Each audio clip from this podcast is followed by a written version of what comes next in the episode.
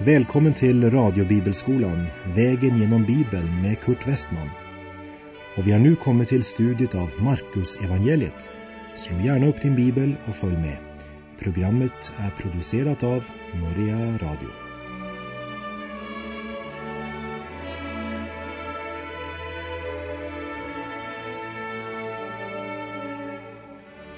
Vi avslutade det förra programmet med verserna 10 och 11 i Markus evangeliets första kapitel som handlade om den stora andliga erfarenhet eller upplevelse vid Jordanfloden när Johannes döper Jesus. Och rösten från himmelen säger Du är min älskade son.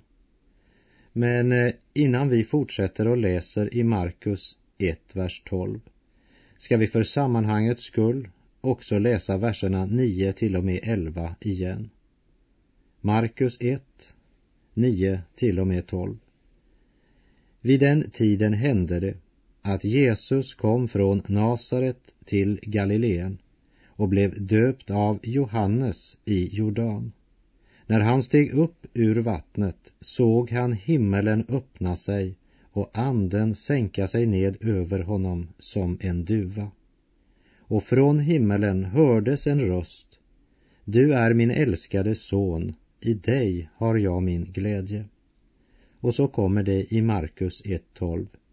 Kort därefter drev anden honom ut i ödemarken.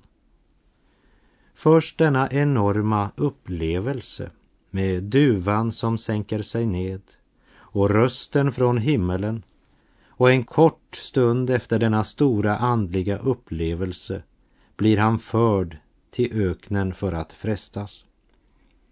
På samma sätt får vi ofta idag uppleva att efter en stor eller rik andlig upplevelse kommer ofta en ökenupplevelse.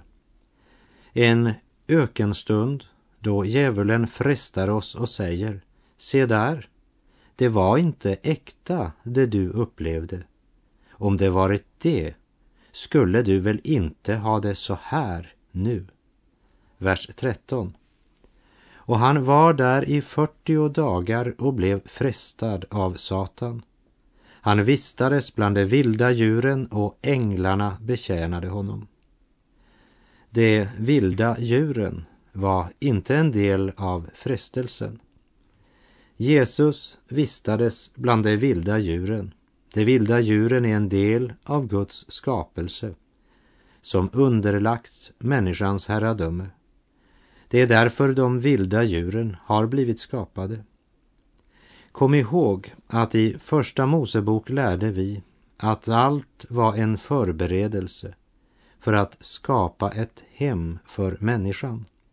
Och Markus säger att Jesus vistades bland de vilda djuren och änglarna betjänade honom. Vers 14 och 15. Sedan Johannes hade satts i fängelse kom Jesus till Galileen och förkunnade Guds evangelium. Tiden är fullbordad, Guds rike är nära. Omvänd er och tro på evangelium. Jesu verksamhet hade börjat. Efter att Jesus var döpt bar han alltså på mänsklighetens syndaskuld. Han hade nu frivilligt gått in under vår dom. Kort därefter så drev anden honom ut i ödemarken. Guds ande för honom ut i ödemarken för att han ska frestas.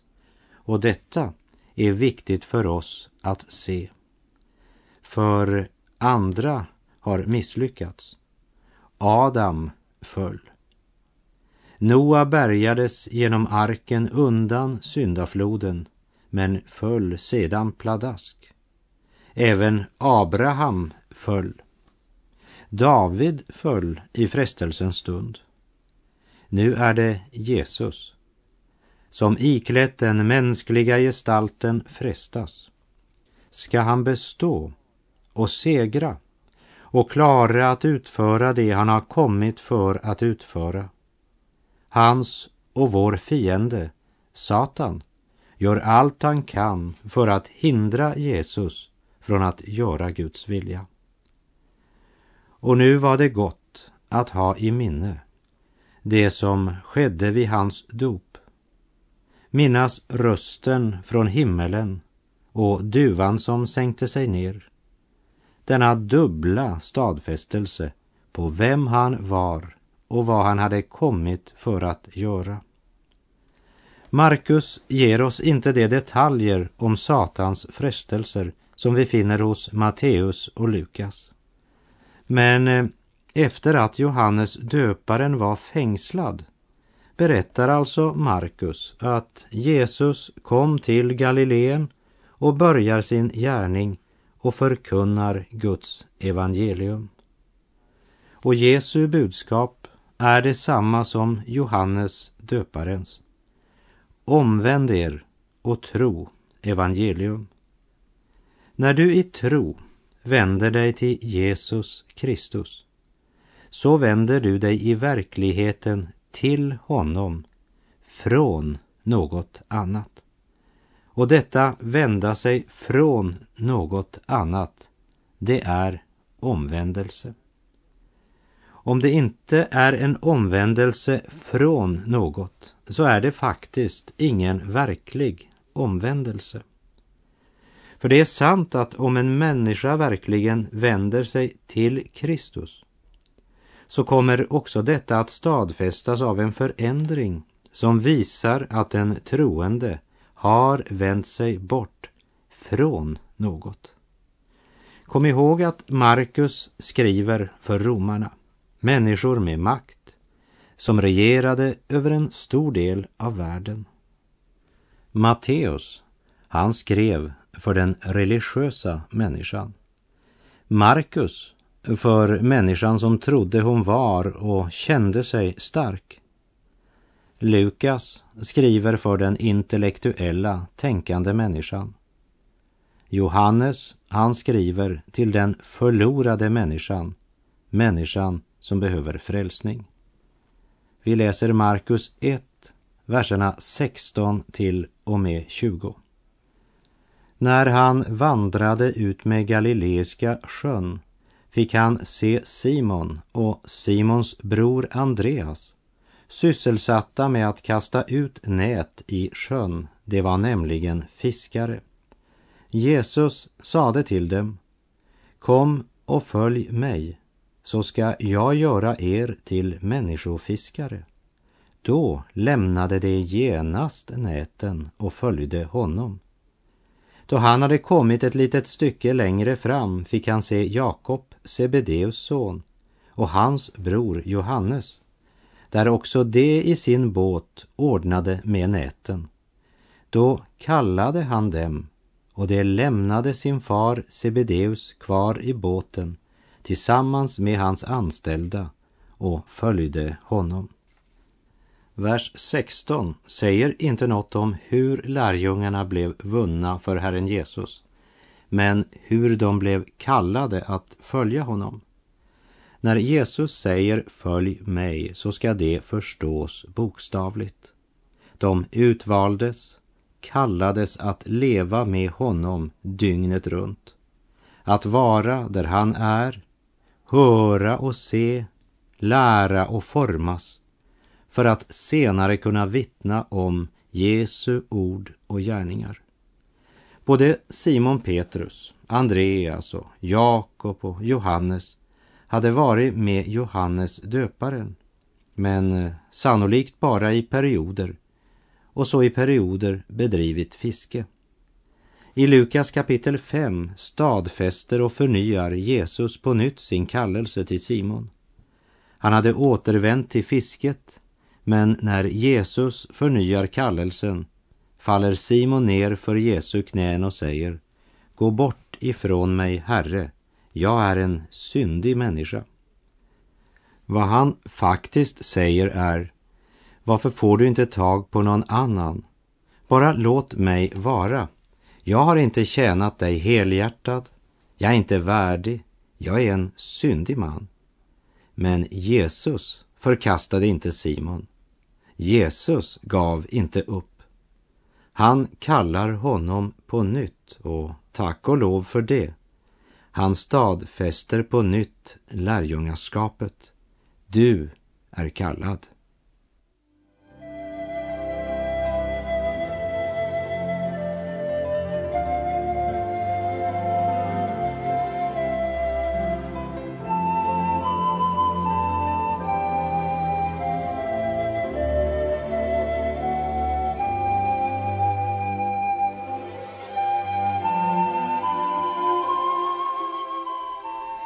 När vi nu ska följa Jesus vidare i Markus evangeliets första kapitel så märker vi snart att det inte är någon åtta timmars dag det handlar om.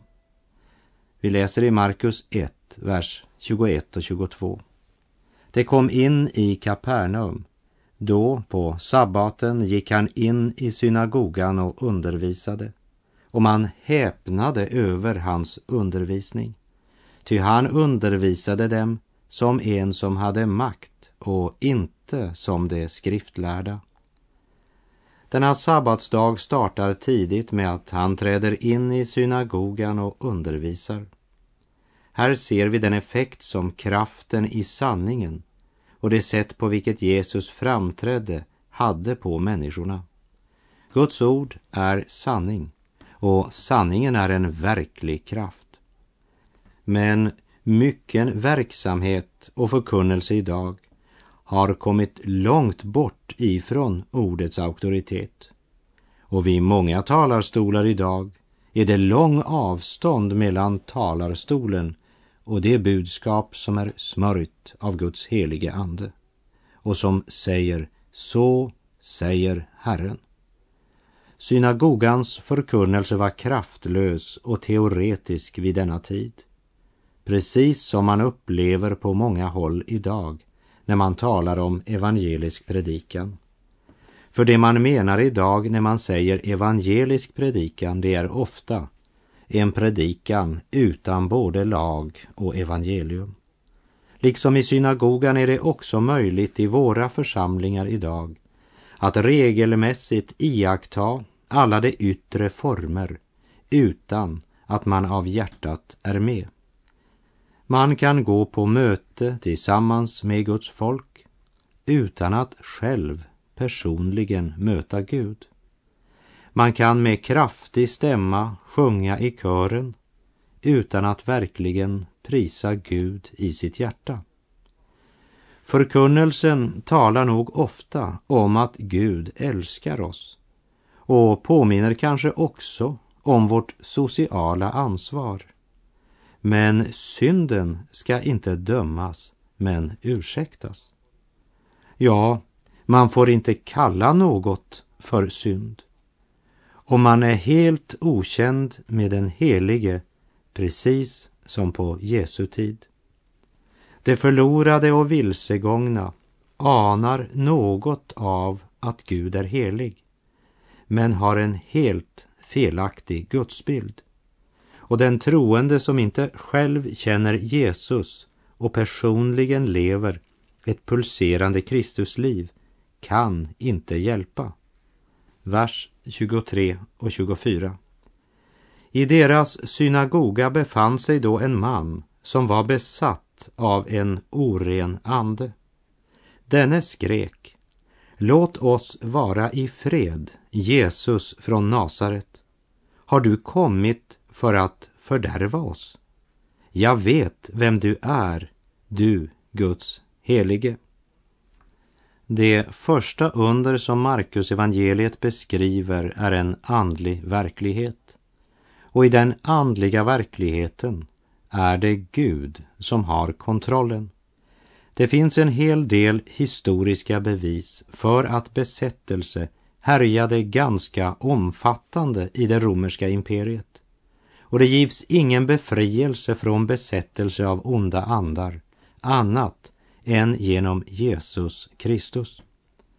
Han är den ende som med myndighet kan gripa in på detta område och därför berättar Markus detta under först. Och här är det något som vi verkligen ska lägga märke till och betänka, nämligen det här. de skriftlärda, de som skulle vara folkets lärare och vägledare, de som skulle hjälpa människan i mötet med Guds son, de visste inte vem Jesus var. Men det visste den orene onde anden. Hans bekännelse är klarare än vad många präster och förkunnare är idag. Han säger, jag vet vem du är, du Guds helige. Och vi ska lägga märke till vad han säger. För det första, låt oss vara i fred. Och för det andra, har du kommit för att fördärva oss? Och det som är så allvarligt är att jag ofta möter människor som har precis samma gudsbild som den här orene anden ger uttryck för. Man tror att man ska nog få det bra bara man får vara i fred för Gud. Bibeln säger att djävulen är en lögnare, ja, lögnens far. Och han har kommit för att stjäla, mörda och ödelägga. Jesus har kommit för att människan ska ha liv, glädje och frid. Ja, liv i överflöd. Men den som lånar sitt öra till mörkrets första får en helt förvriden gudsbild och tror att Gud kommer in i mitt liv. Om han gör det, då förlorar jag allt. Och så säger man till Gud eller till det troendes församling, låt mig vara. Jag vill inte ha med församlingen att göra. Jag vet hur det är med de religiösa. Lämna mig i fred. Och faran är väl att de ofta bara får möta församlingen, organisationen och blir presenterade för vårt arbete och vår gemenskap istället för att presenteras för Kristus. När församlingslokalen bara har blivit en plats där man talar om Gud men inte längre kan sätta människor i personlig förbindelse med Gud så är vi inte kristna längre, men bara religiösa. Men även där tron lever och församlingen fungerar händer det ofta att när den kristne i kärlek försöker räcka ut sin hand till hjälp så kan människan vars gudsbild blivit förstörd av synden inte ta emot varken kärlek eller hjälp men svarar Aha, du försöker sätta dit mig. Men du ska inte tro att jag är så lättlurad. Det vill säga, jag vet vem du är. Du tänker förgöra mig. Och som kristna måste vi vara klara över att många av våra medmänniskor lever med en sådan gudsbild. Och de har därför inte förutsättning att förstå vad vi menar när vi säger Kom till Gud och bli frigjord. Det är sant att vi som kristna inte ska låta oss styras av tidsandan eller strömningarna i tiden. Men vi måste ha kunskap om den tid vi lever i och i alla fall ana något av våra medmänniskors tankar och gudsbild om vi ska kunna berätta för dem om vår Gud och om hans frälsning och frihet och de måste mötas med något mera än ord och fraser. De måste få möta den levande Jesus. Därför är vårt personliga förhållande till Herren så viktigt. Verserna 25 till 27. Men Jesus bannade honom. Tig och far ut ur honom. Då slet den onde anden i honom och for ut ur honom med ett högt skrik. Alla greps av förskräckelse och frågade varandra, vad är detta? En ny lära med makt. Till och med de onda andarna ger han befallning och det lyder honom. Jesus demonstrerar sin makt och auktoriteten i sin undervisning och de kan inte fatta det. Han har auktoritet som de inte kan begripa eller förstå. Och därför förundras de över Jesu förkunnelse och hans lära. Vers 28. Och ryktet om honom spred sig överallt i hela det omgivande Galileen.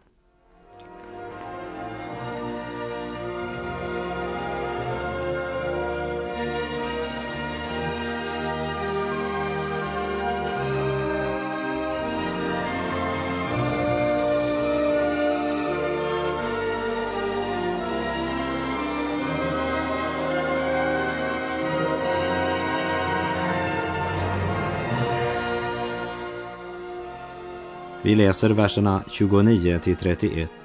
När de sedan hade kommit ut ur synagogan gick de tillsammans med Jakob och Johannes till Simons och Andreas hus. Simons svärmor låg sjuk i feber och de talade genast med Jesus om henne. Då gick han fram, tog henne vid handen och reste upp henne. Febern lämnade henne och hon passade upp dem. Än en gång griper Jesus in i människors nöd och vi följer honom vidare, helt efter solnedgången. Men hans arbetsdag är ännu inte slut. Vers 32 och 34. På kvällen efter solnedgången förde man till honom alla som var sjuka och besatta av onda andar. Hela staden var samlad utanför dörren. Han botade många som led av olika sjukdomar och lät inte de onda andarna tala eftersom de visste vem han var. Precis som Matteus så beskriver Markus här inte detaljerna om alla som blev helade av Jesus. Det var bokstavligen hundratals människor. Men bara några få återges av Markus. Och än en gång blir vi påminda om att demonerna visste vem Jesus var. Men de blev naturligtvis inte därför frälsta. Efter en sådan lång och strävsam dag skulle man tänka att han skulle sova ut nästa morgon, men vi läser från vers 35. Tidigt på morgonen, före gryningen, steg han upp, lämnade huset och gick bort till en öde trakt. Där bad han. Simon och de som var med honom skyndade efter honom. När de fann honom sade de till honom, alla frågar efter dig. Då sade han till dem, låt oss gå åt annat håll, till småstäderna i grannskapet, så att jag kan förkunna även där, ty därför har jag gått ut. Och han gick ut och förkunnade i deras synagogor i hela Galileen och drev ut de onda andarna. Genom sin undervisning i synagogorna förbereder han dem för vad som är frälsning. Det vill säga, det är hans död och uppståndelse. Men det är inte undervisningen som frälsar dig, men hans offergärning på korset. Och så kommer vi till det sista undret i det här kapitlet. Det är en spetälsk Spetälska var inte obotligt som vi ska se när vi kommer till tredje Mosebok. Men det var en sjukdom som kunde bli ödesdiger. En brutal och tragisk sjukdom som deformerade sitt offer och isolerade honom från resten av samhället. Vers 40-41. En spetälsk man kom till Jesus, föll på knä och bad honom. Om du vill kan du göra mig ren. Då rördes Jesus av medlidande med honom, räckte ut sin hand, rörde vid honom och sade till honom, jag vill bli ren. I det här undret möter vi även en psykologisk omsorg. Man rör inte vid en spetälsk. Ingen hade rört vid den här mannen på många år. Och själv hade han inte heller kunnat vidröra någon. Vi kan ju föreställa oss att hans familj bar ut mat och dryck till honom, satte den ifrån sig och efter att de gått kunde han komma och hämta det. Han kunde troligen vinka till dem, men aldrig komma nära dem, inte hålla dem i sina armar, aldrig röra vid dem. Men nu rör Jesus vid honom. Han får bokstavligen ett vidrörande. Han behövde renas ifrån sin sjukdom föras in i ett normalt liv där han kunde vara i andras närhet och gemenskap. Men vidrörandet förkunnar också något annat. För Bibeln använder ofta spetälska som en bild på syndens makt. Här var Jesus, frälsaren som kunde stiga helt ned till den sjuke och röra vid honom utan att själv smittas. Han som steg ner till syndens jord, dock är han själv utan synd, obesmittad av denna värld. Och med den som blir vidrört av mästaren från Nasaret sker det något som vi läser vidare i verserna 42 till 45. Då försvann spetälskan genast från honom och han blev ren. Sedan visade han bort honom med den stränga tillsägelsen, se till att du inte säger ett ord till någon, men gå bort och visa dig för prästen och bär för din rening fram det offer som Mose har föreskrivit till ett vittnesmål mot dem. Men han gick ut och började vitt och brett berätta om händelsen så att Jesus inte längre kunde gå in i någon stad. Istället uppehöll han sig utanför i öde trakter och folk kom till honom från alla håll. Vers 41 bekräftar för oss att Jesus inte gör mirakler eller under för undrets skull eller för att liksom legitimera sig. Men Jesus rördes av medlidande och räcker ut sin hand. Han rör vid den spetälske som efter lagen är oren och smittofarlig. Men Jesus blir inte oren när han rör vid den spetälske. Men det är den spetälske som blir ren. Hör detta, du som är i nöd. Hör detta, du orene. Du som inte har vänt om till Gud. Du som har levt utan Gud, ringaktat Herrens heliga lag och sölat ner ditt liv i synden. Och det gäller även dig som kanske regelmässigt har hållit alla de yttre former men som i det fördolda lever ett orent liv. Du har ingen kärlek till Gud i ditt hjärta och du tar inte vara på hans heliga bud. Hör, min vän, Mästaren från Nasaret är här. Fortsätt att höra hans ord och han vill röra vid dig. Hans budskap till dig idag är jag vill bli ren. Och hör detta. Jag har med egna ögon sett Gud förvandla fallna människor, både moraliskt och andligt, på ett så genomgripande sätt att jag inte misströstar över någon enda människa, hur djupt fallen hon än är. Jag har erfarit honom i mitt eget liv. Det är inte andrahands information jag talar om. Och jag har sett det hos medmänniskor. Vill också du be tillsammans med mig? Jesus, kom in. Rena mitt sinn Kom in i mitt hjärta, Jesus. Kom in, bliv kvar, min styrka var. Kom in i mitt hjärta, Jesus. Och med det så säger jag tack för den här gången. På återhörande, om du vill. Herren vare med dig. Må hans välsignelse vila över dig. Gud är god.